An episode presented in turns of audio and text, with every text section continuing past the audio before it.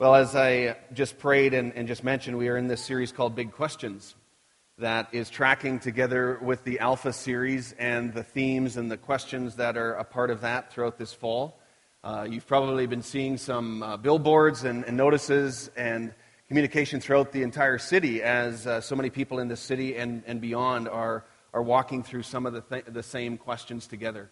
And it's already been such an encouraging time to just see the conversations that are happening and the way that people are engaging. And I know that many of you are involved uh, with Alpha in different ways. We have a number of small groups. I think there's an Alpha group going almost every night of the week in, in different ways. And so it's really exciting uh, to see what God is doing and will do through this. Um, a couple of weeks ago, we, we asked the question Is there more to life than this? And the truth that Jesus is the way, the truth, and the life. Uh, last week, we looked at the question of who is Jesus, and we looked at uh, who he is in terms of Father, Son, and Holy Spirit, and also how we can know him and the difference that that makes in our lives. And uh, today we want to look at the, the big question of, of why did Jesus die? And again, these are fundamental and foundational questions of the faith, which uh, for people who are new to the faith are so important to wrestle with and to understand, but also for those of us who have maybe grown up in the church and been in the faith a long time to rethink and reprocess and to re embrace these questions and who Jesus is is just so critically important as well. I want to just uh, start by just talking for a couple of minutes about logos uh, for a minute. Uh, if you know anything about marketing, and if you live in North America, you know about logos. Uh, you can't escape them. You can't get away from them. You see them all over the place. Uh, any company or organization understands that that a logo is a powerful and easily recognizable thing. Um, they are of various sorts. They have been used for centuries. Apparently, they go all the way back to the Roman Empire, where actually brickmakers would put a stamp or an insignia on bricks, and it would actually uh, mark the maker's emblem and also the place of origin and intended destination of where those bricks were going to go. So it was like a logo that they put on their bricks that uh, went out with their product. Uh, I have a slide here of the five, I think, most recognizable logos in North America. My guess is, is that all of you recognize those. If you're really young, you're wondering what that GE thing is, maybe. But older folks, they understand what GE is and what that all means. But, but these apparently, at least in North America, are five of, at least one website says, that these are the five most recognized logos in North America. And you recognize even in these that some of these have gone through different transitions. They undergo updating through the years, but a logo that uh, stands the test of time is generally broadly understood, easily recognized, and universally respected. People get it. When they see something, it captures a whole bunch of things. Sometimes not always what the company intends, but for each one of us, we see these things, and immediately certain things come to mind, right? Well, if a logo is visual, then there are also phrases or words that capture much more than those phrases or words mean as well. I want to introduce you to a word here. See if you can say this today. Synecdoche. Anybody heard of this word synecdoche before? Well, I see a couple of those hands. Okay, not holding them too high. Uh, it's a technical literary term. Okay, and it means that a single part of something that is larger so, a single part of something that is larger and uh, complex, a system or a concept, but a single part of it sort of captures the whole. Okay? And so, if logos are visual, synecdoches are, are verbal. It's like a phrase or a saying. And when somebody says that phrase or saying, you understand way more depth and way more meaning than just the phrase or saying would actually convey. So, right now we have the prince and princess visiting Canada, right? And so when somebody says the phrase the crown, it means all that is encompassed within the monarchy and all of that history and all of that tradition, right?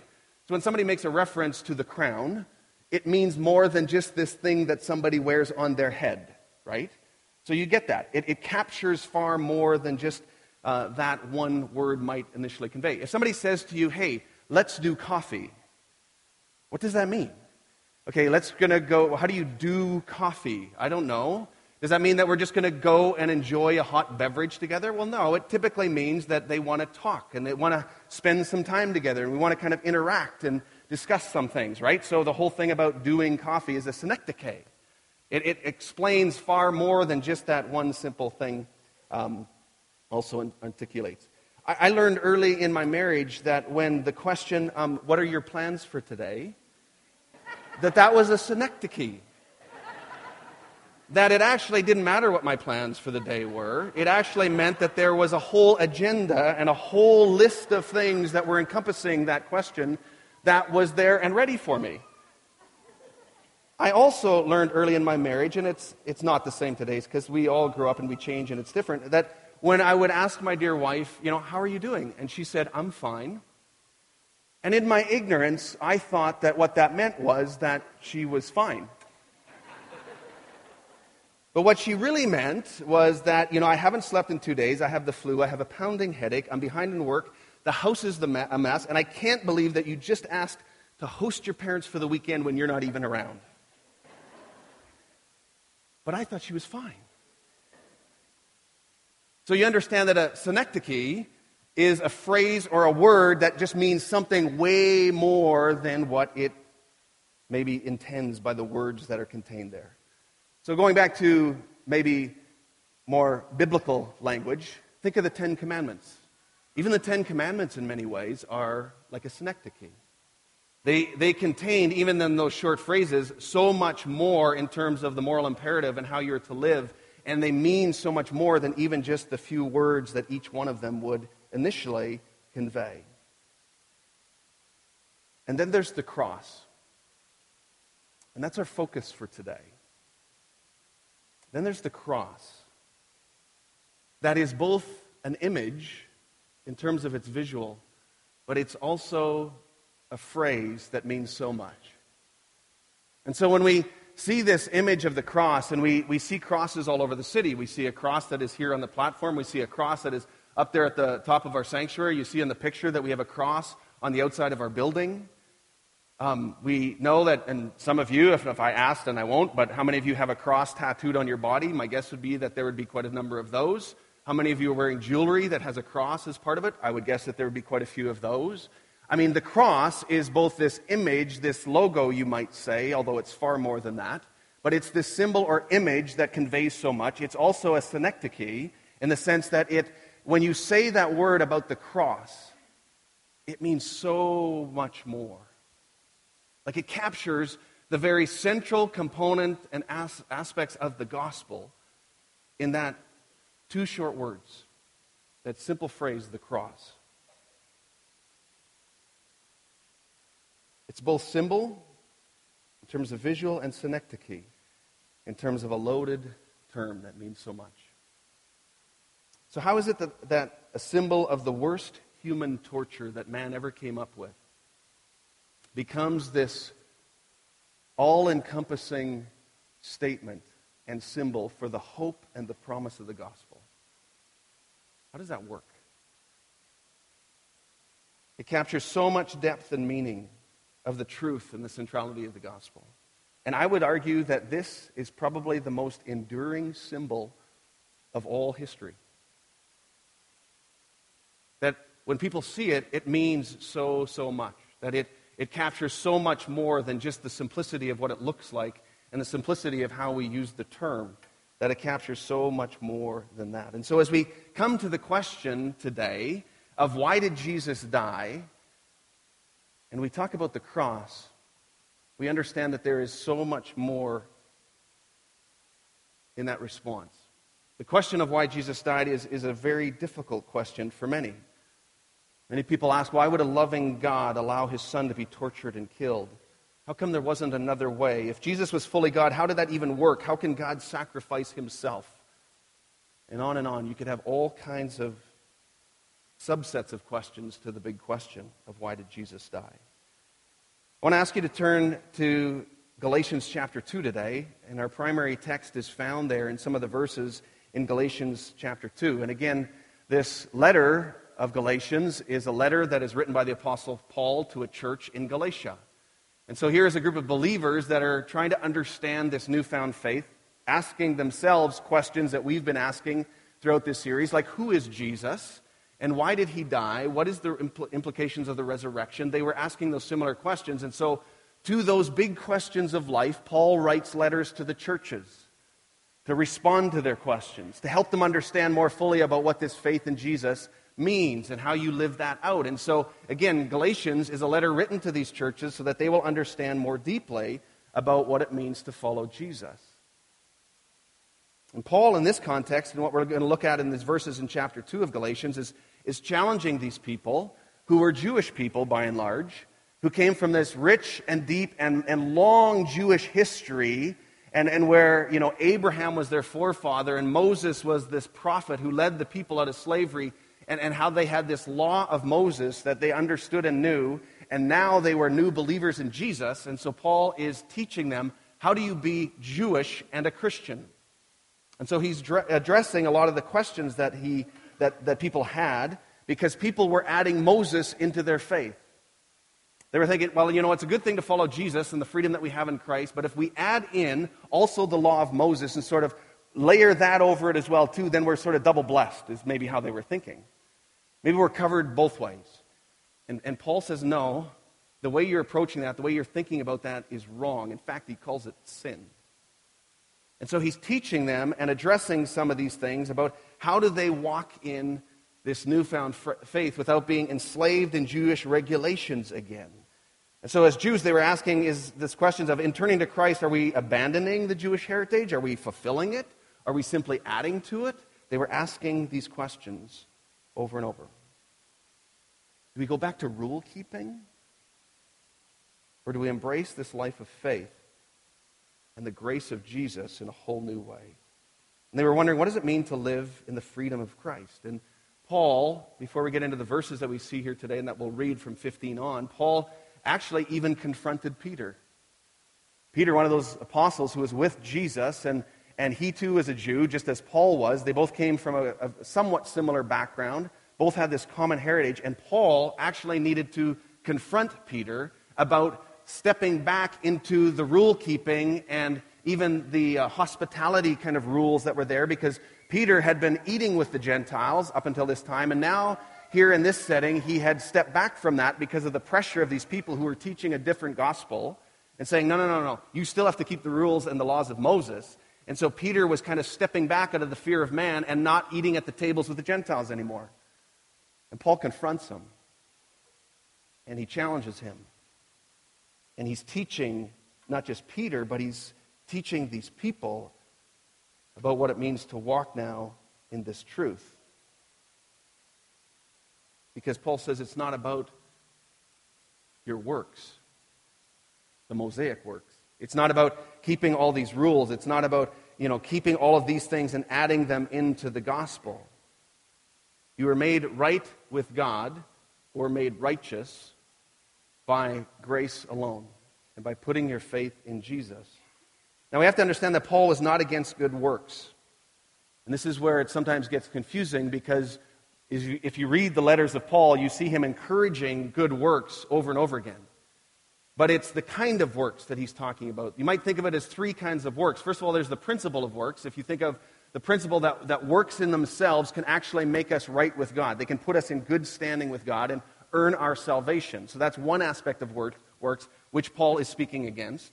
Then there's the Mosaic works, or keeping the Jewish tradition and the regulations of the Jews and all of these different laws and rules uh, which was another kind of works, of which too Paul is speaking against. Don't add those. But then there's good works, which come out of your faith and out of a response to faith and are actually just an expression of your faith, but not, you understand fully that they do not save you, but they give an articulation to your faith as you work out your faith before God. Those he affirms over and over again in his letters to the churches. And so we have to understand when he is challenging Peter and others about their works, he is challenging them about the previous two and saying that you need to live by faith. And even that phrase, by faith, is a synecdoche. Because when Paul is, is using that word or that phrase, he means so much more than just mental assent. He's not just saying, you just need to believe in Jesus, and if you sort of give mental assent that, okay, Jesus is who he says he is, then, then that's good. He's saying, no, no, no. Living by faith is, is a day, is, it's a one time and an ongoing belief in Jesus and walking in obedience to his ways.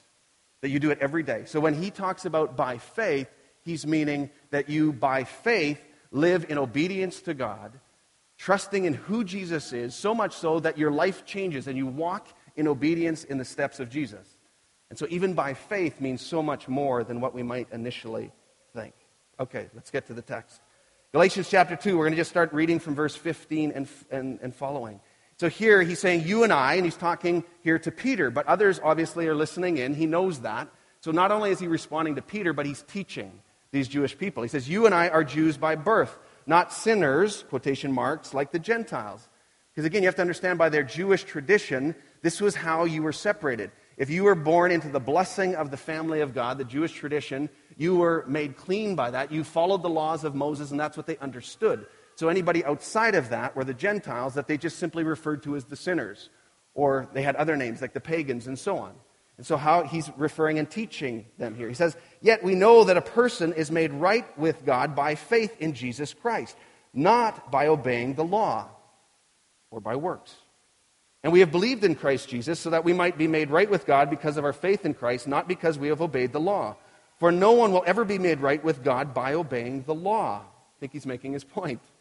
But suppose we seek to be made right with God through faith in Christ, and then we are found guilty because we have abandoned the law. Would that mean that Christ has led us into sin? Absolutely not.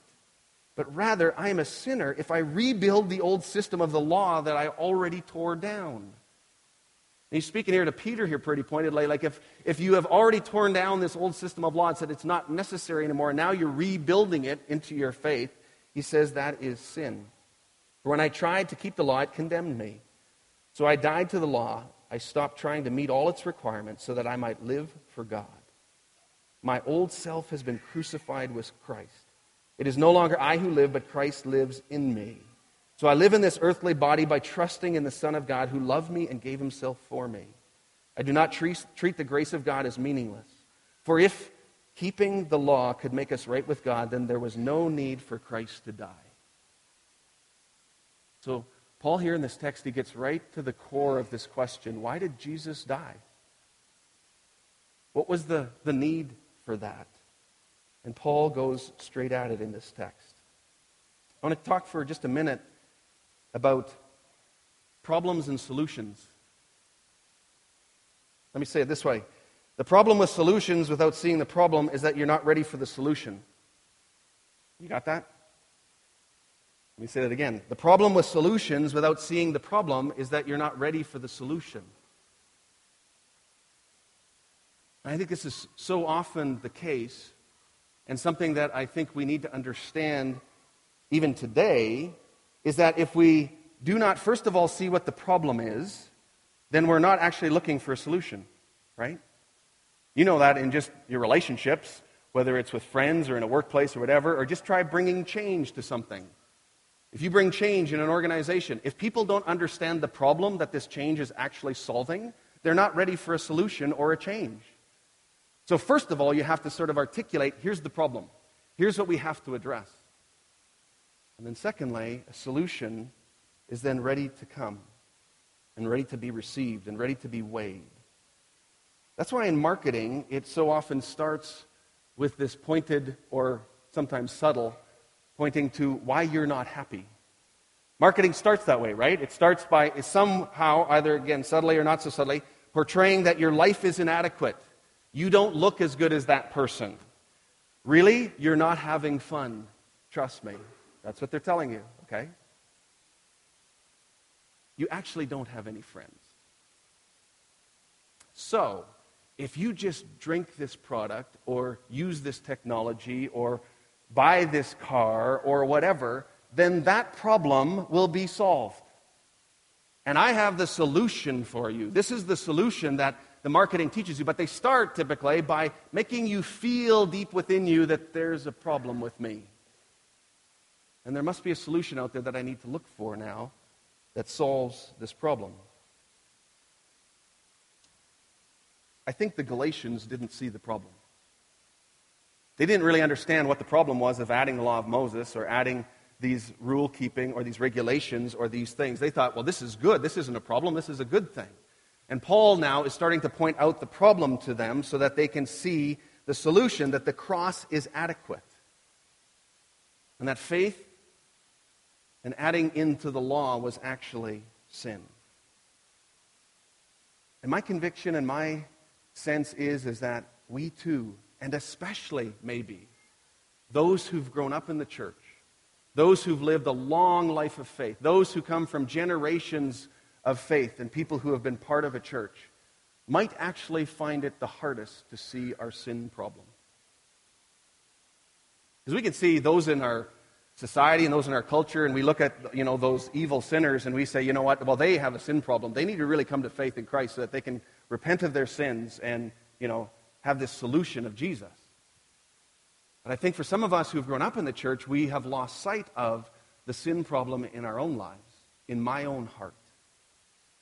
And the reality, the reality that we too have a problem that needs this solution. I mentioned a couple of weeks ago, if you were here, when I shared about our hiking trip that a number of us went on. And I, I shared that Sunday about these two German girls who had joined our group, and they had joined our conversations around the campfire that we had every night, and we had this six days of our own alpha, of just these amazing conversations about everything of life and faith. And it was just an incredible experience that we had in August, at the end of August. And one of the questions that one of the German girls asked in our conversation was, What is sin? They came from no faith background. And then she asked a follow up question. She said, You know, well, I, I, know like all kinds of people who are just really good, godly. No, she didn't say godly. She said, They are really good, moral people. And are you saying that they're sinners? Yeah. So am I. And so it was a whole new concept for her to understand okay, what does it mean to have sin? What does it mean that we actually have some kind of moral depravity within us? And is that true of all people? And so, at the very foundation of our faith, we have to understand that there is a darkness within us. There is an evil that is within our hearts that has a sin problem that needs to be dealt with at the cross. But if we don't see the sin problem, we're not looking for a solution. So the cross actually isn't that good news because we don't see the need for it. problem with the solution before we see the problem is that we're not ready for the solution. And so, all through Scripture, when we come to this question about why did Jesus tie, it points us again and again and again to both the problem and the solution. And as I was even just reflecting on some verses that do this, and I could spend a long time going through biblical texts that do this, you, you see verse after verse and text after text that addresses both of these things. And sometimes the solution comes first and the problem comes next. Sometimes the problem comes first and the solution comes next. Sometimes they're embedded right there within the text, both of them. Let me give you some examples. In Romans 3.23, we see probably one of the most pointed, uh, often memorized verses that we see in Scripture that point to the problem. It says, For everyone has sinned. We all fall short of God's glorious standard. There's the sin problem. Pointed out. And if you look just a couple of verses earlier in verse 20, 20, it says it in a little bit different way. For no one can ever be made right with God by doing what the law commands. The law simply shows us how sinful we are. That's what Paul was talking about when he was writing to the Galatians. Is he was pointing to this relationship between the law and grace and how actually it keeps us from understanding this grace and living in the freedom that God has for us. Romans 3 21 22 points us to the solution. It says, But now God has shown us a way to be made right with him without keeping the requirements of the law, as was promised in the writings of Moses and the prophets long ago. We are made right with God by placing our faith in Jesus Christ. And this is true for everyone who believes, no matter who we are. That's an incredible solution if you understand the problem. In John chapter 3:16, another one of the most well-known verses in all of scripture, gives the solution. It says, For this is how God loved the world. He gave his one and only Son, so that everyone who believes in him will not perish but have eternal life. And this one, the problem comes just a few verses later, where it says, And the judgment is based on this fact that God's light came into the world, but people loved the darkness more than the light, for their actions were evil. And all who do evil hate the light and refuse to go near it for fear that their sins will be exposed. And it talks about the sin problem that there is actually darkness within us. That we actually have a tendency to gravitate towards the darkness and not want to bring the things into the light. In 1 Peter chapter 2, here's the solution that is given in verse 24. He personally carried our sins in his body on the cross so that we can be dead to sin and live for what is right. By his wounds you are healed. Verse 25, the solution, or sorry, the problem. Once you were like sheep who wandered away. We are sheep who wander. There's the problem. And then immediately there's a solution again in different words. But now you have turned to your shepherd, the guardian of your souls. That we have a good shepherd who comes after us, who initiates, who pursues us with his love. And even in our text today, Galatians chapter 2, look at verse 16 and 18, where it talks about the problem. Where it says, For no one will ever be made right with God by obeying the law. Or in verse 18, I am a sinner if I rebuild the old system of law I already tore down. And then the solution in Galatians 2:20, our key text for today. It says, "My old self has been crucified with Christ. It is no longer I who live, but Christ lives in me. And so I live in this earthly body by trusting in the Son of God who loved me and gave himself for me." And I could go on and on and on. So many texts that show us the problem and the solution. You know, Tim, Tim Keller is a well known pastor and author who speaks, uh, whose church is in New York City, and he speaks with people who so often come with no background of faith or understanding. And he says in some of his books and writings that he has found that in previous generations, one of the highest values that was there, even in all of society, was to be a good person. That that was a high value for people, was to be a good person. But he's been noticing that the highest value today in kind of all secular society and all people is to be a free person. It's not so much about being a good person, now it's about being a free person, completely autonomous, independent, don't need anybody else, on my own. Let me do my thing. Don't put any restrictions or constraints on me. I want to be free completely from any obligations, responsibilities, accountability, anything. That's the high value. And he talks about framing sin in the context of idolatry and how that seems to make sense to people, where he challenges people of building your life's meaning on anything other than God is idolatry, and it's really at the root of all sin. Whether it's relationships and sex, whether it's just hedonism and all the pleasure that you can amass, whether it's your finances or your education or your careers or any of these things that they actually become the meaning of your life and those are the things that you pursue, they become a form of idolatry that he calls sin, that Scripture calls sin. Whatever it is that separates us from the holy God. It may even bring us condemnation if we actually feel the problem or guilt. And so, again, we see throughout Scripture this problem and solution pairing that is the good news of the gospel. Today, as part of our response, we're going to be taking communion a little bit later in the service, of taking the bread and the cup and remembering the body of Jesus broken for us and the blood that was shed for us and for our sins. And again, these mean so much more. Even to say the Lord's table or communion is a synecdoche. It means so much more than just what we're saying in those few words. But again, even as we take communion together, if we don't understand the problem of our sin, we really don't get the meaning of the cross and what these represent. Jesus the one without sin, died on our behalf on the cross so that we might be free, that we might have relationship with God, that we might be free of the burden and guilt of sin in any way. Jesus took our place.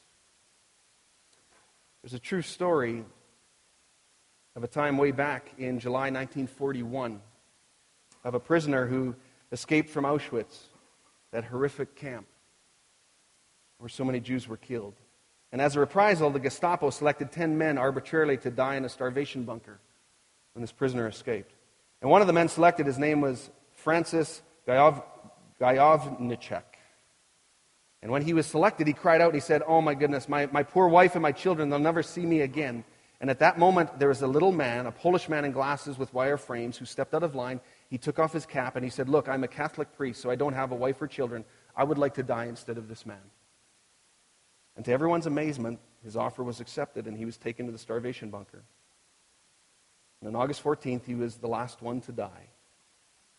He apparently had an amazing attitude and created an incredible environment in that starvation bunker. He got them singing hymns and praying, but on August 14th, they needed the bunker for other people, and they gave him a lethal injection of carbolic acid, and that's how he died.